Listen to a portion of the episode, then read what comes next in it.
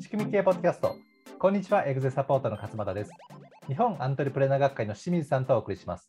本日のテーマは人事の仕組みの全体像についてお話をしていきます清水さんよろしくお願いいたしますはい、お願いします。まあ仕組み経営で、かまあ、会社の仕組みを構築していきますと、当然ねその業務の仕組み作りっていうところでやっていくわけですけれども、うんまあ、行き着くところは、まあ、人の仕組みその人事のシステムっていうところが非常に重要になってくる、まあわけで大すよね体できますよね。大体出てきますよね。はい、ですので、いろんなその、まあ、評価であるとか、うんその教育であるとか、あとまあうん採用とかも含めて、まあ、人は事い系のところの流れがあるわけですけれども、うんまあ、今後ですね、このポッドキャストでも人事の仕組みの、まあ、各要素について、ちょっとお話をしていきたいなと思ってるんですが、今日はですね、その人事の仕組みのいわゆる全体像について、えーお話を進めていきたいと思いますので、はい清水さんの方から、えーとはいお話しいただけますでしょうか。はい、はい、よろしくお願いします。す。そうですね、まあ、人事の仕組みというと、いわゆる、まあ、給与をどうやって決めるかとか、ええじゃあどうやって評価するかとか、まあ、その辺の話そうですですね。かね。はいえーをしていくんですけれども、まあ、大体うちのお客さんもね、この辺のテーマ出てくるんですけれども、はいまあ、個人的には、20人ぐらいまでは、うんそんな細かく決めなくてもいいかなっていう感じだと思うんですよね。うん、むしろ運用の方が難しくなるので、はい、まあ、20人、まあ、稲森さんが言うには30人までは別にそんな細かいもんいらんっていう話らしいんですけど、そうですねまあ、。僕もそんなイメージかなというはいところですかね。で、僕が前いた会社もですね、うん社員結構数百人レベルでいたんですけど、転職した後の会社で、え。まともな制度というものはあんまなかったですねえ まともな生徒。あ、そうなんです、一ね。応この、このランクだとこの給与っていう感じなんですけど、うん、本当に5万単位ずつこう給料上がっていくみたいな感じの、結構ざっくりしたあーもうほん感じと。ざっくりした感じなんですね。はい、うん、でそれで特にみんな給料に関して文句言ってたわけじゃないと思うので、なるほど。まあ、損害で回ってる会社もあるっていう、えーまあ、ですね評評価、その後評価とかもそんなに、あれですか、厳しくないというか、ざっく り、評価も経営陣の鶴の一声で決まるという、鉛筆なめなめみたいそうなそういうですね、の人なんですね。いはあはあはあなるほど。まあ、そういうなんか力関係があったわけですからね、じゃあそうね。そうそう、うんはいはい。でそうなので、まあ、細かくね、特に中小企業の場合には細かく考える必要がないかなということかなと思いますね。はい。あと、その上で、えーまあ、人事の仕組み作りを考えていくんですけれども、うん。まず全体像としてですね、えー考えないといけないのが、えーまあ、いわゆる人事の仕組みとなったときに、大きく分けると、まあ、4つですかね、まあ、はい3つか4つって言われてます。えまず1つ目が、等級制度というやつえうんですね、いわゆる。で等級というのは何かと言いますと、まあ、会社の中で社員を格付けするものというはい。ことですね。例えば、1等級、2等級とかですね。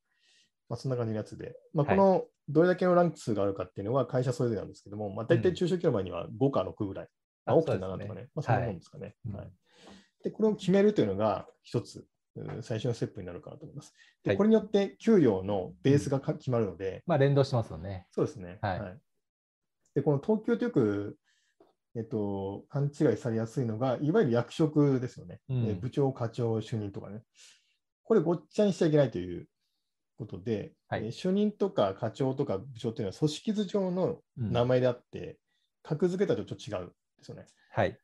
なので、このちょっと分け方を、うんえー分けて考えるということをしないといけないと。そうですね。まあ、それを分けた上で、かつ、まあ、それぞれもまたね、は給料の方に連動してくるものはがあると思いますので、そこら辺そのうですね設計ってことですかね。そうですね。はい。まあ、これなぜ分けるかというと、役職の方は結構変わるわけですね。組織図が変わるたびに、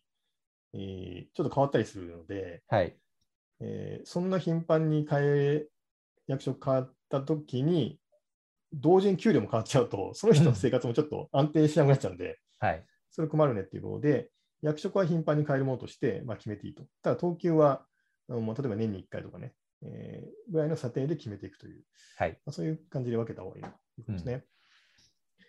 じゃあこれを決めた上で次に出てくるのが、いわゆる評価というもはのいにな。ってまして、はいうんじゃあ1等級か2等級に上げる上げるためには、どこの部分を評価あするんですかと、何をベースに上げるんですかということで、評価項目ですね。はい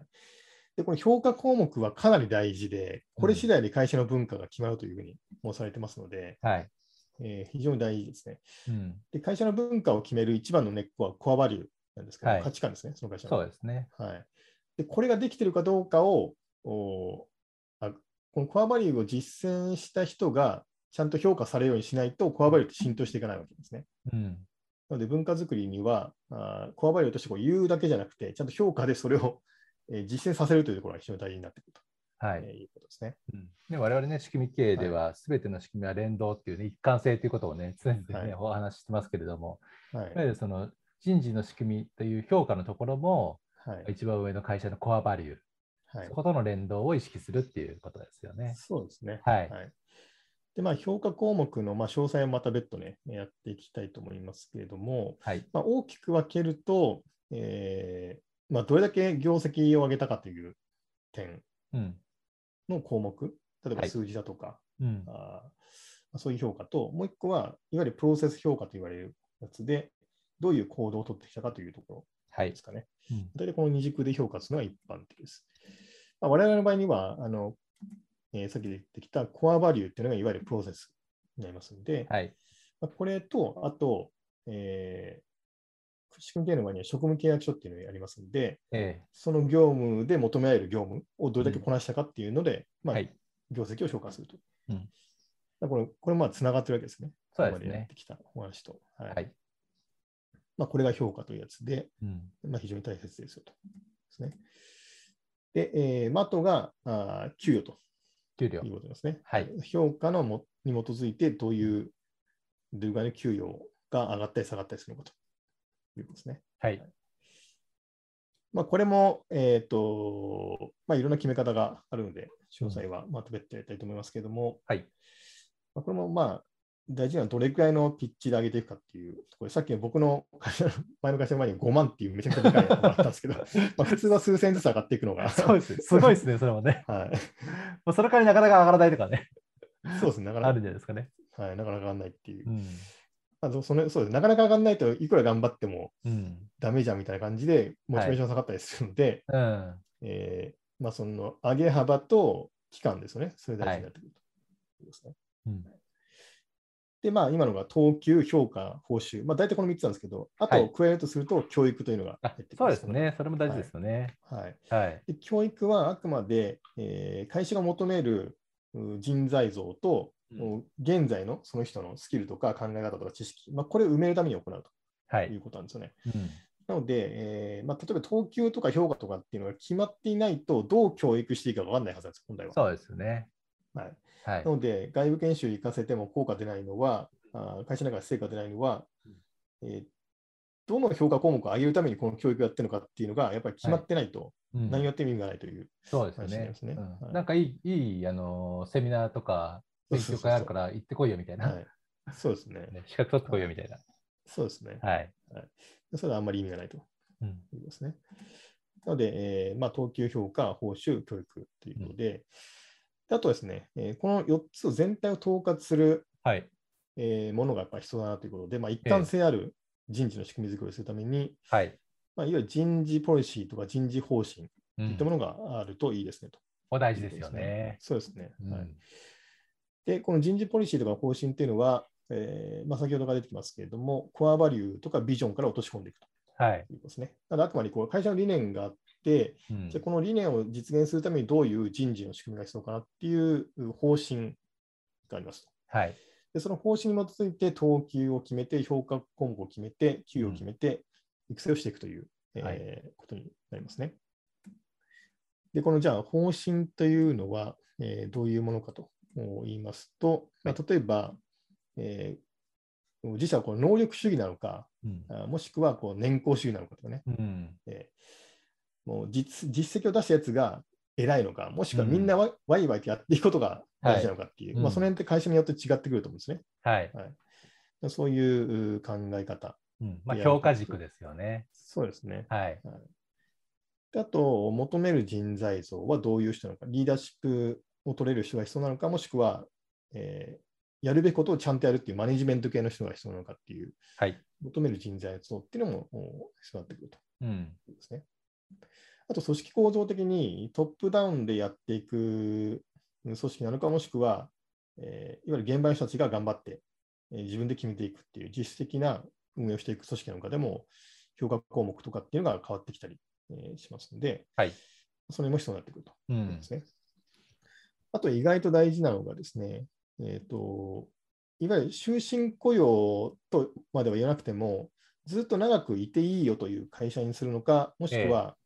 えー大体これぐらいの年齢だったらみんな独立していくよねっていう会社を作るのか、どっちかっていうところですね。はい。こう離職率がね、み皆さん、高い会社で、まあ、それが問題だと思ってらっしゃる会社が多いと思うんですけども、はい。必ずしも離職率が低いからいいってわけじゃなくて、低いってことはやめないので、うんどんどんみんなの給料が上がっていって、人件費が圧迫されていくっていうまあ感じまなあんそうです。ね。はい、はい。なのである意味、新陳代謝を求めていくっていうのも一つの考え方なんですね。これは業種業態とかではなくて、やっぱはい、経営者の価値観、判断っていうところなんですかね。そうでしょうね。うんはいまあ、リクルートなんかはね、もういわゆる新陳代謝をめちゃくちゃやるからまあそうですよね。ですよね。確かにはい、で、OB が活躍して、またリクルートと組んでビジネスをすれば、それは会社にとっていいことじゃんみたいな感じの考え方なんで、はい。まあ、それはそれでいいですね。うんということですね。まあ、あとは新卒中中心でやっていくのか、中途も入れていくのかみたいなうん。感じだとか、なるほど。多様,、えー多様性を求めるのか、そうじゃないのか、まあ、その辺の、えー感じで、ポリシーがいろいろ決めていくと、はですい。ねうんでこれに基づいて、さっきの4つの項目を決めていくとう。というんことになります。んはいうんなるほまあ、というのがね、えー全体像はやいっ。てまして、うん。まあ僕らが一番最初にやるときには、まあ、現状診断っていう、まあ、診断ですよね、要はねええ。まあ、今どういう状態でやってるのかっていうのを、えー診断した上で、どこに課題があるかを見つけて、その上で人事ポリシーの設計から入っていくという、はいまあ、そういう流れでやっていくのかうといん。うことですね。はい。で、まあ、今お話ししましたけども、これも全部コアバリューとかビジョンとかうん組織戦略とすべて関わってきますので、はい。えーまあ、これ単体では動かないとうん。そうですね。いうことですね。はい。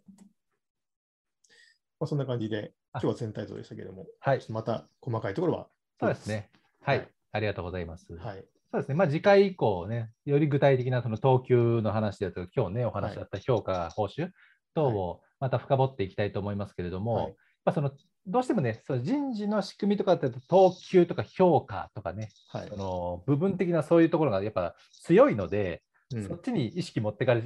がちになってしまいますけれども、はいやっぱね、今日ね、話したような全体像っていうところで、はまあ、ポリシーで、そのポリシーは何かというと、ずっと仕組み経営として言っている一貫性で、何から一貫性なのかっていうところと、もうその社長の思い、コアバリュー、ビジョン、そことの連動性っていう形になりますので、それを一回設計してまとめた後に、軸を作った後に、等級とか評価とか報酬を考えていきますよという話になるというところです。そうですね。そうまあ、ですこねの認識が非常に大事かなというふうに思いますので、ははいい。ですので、まあ、次回以降、また細かく具体的なところをお話、お伺いしていきたいと思いますので、よはい、ろしくお願いします。はい、でそれでは、仕組み系ポッドキャスト、人事の仕組みの全体像をお送りしました。また来週お会いしましょう。ありがとうございました。ありがとうございました。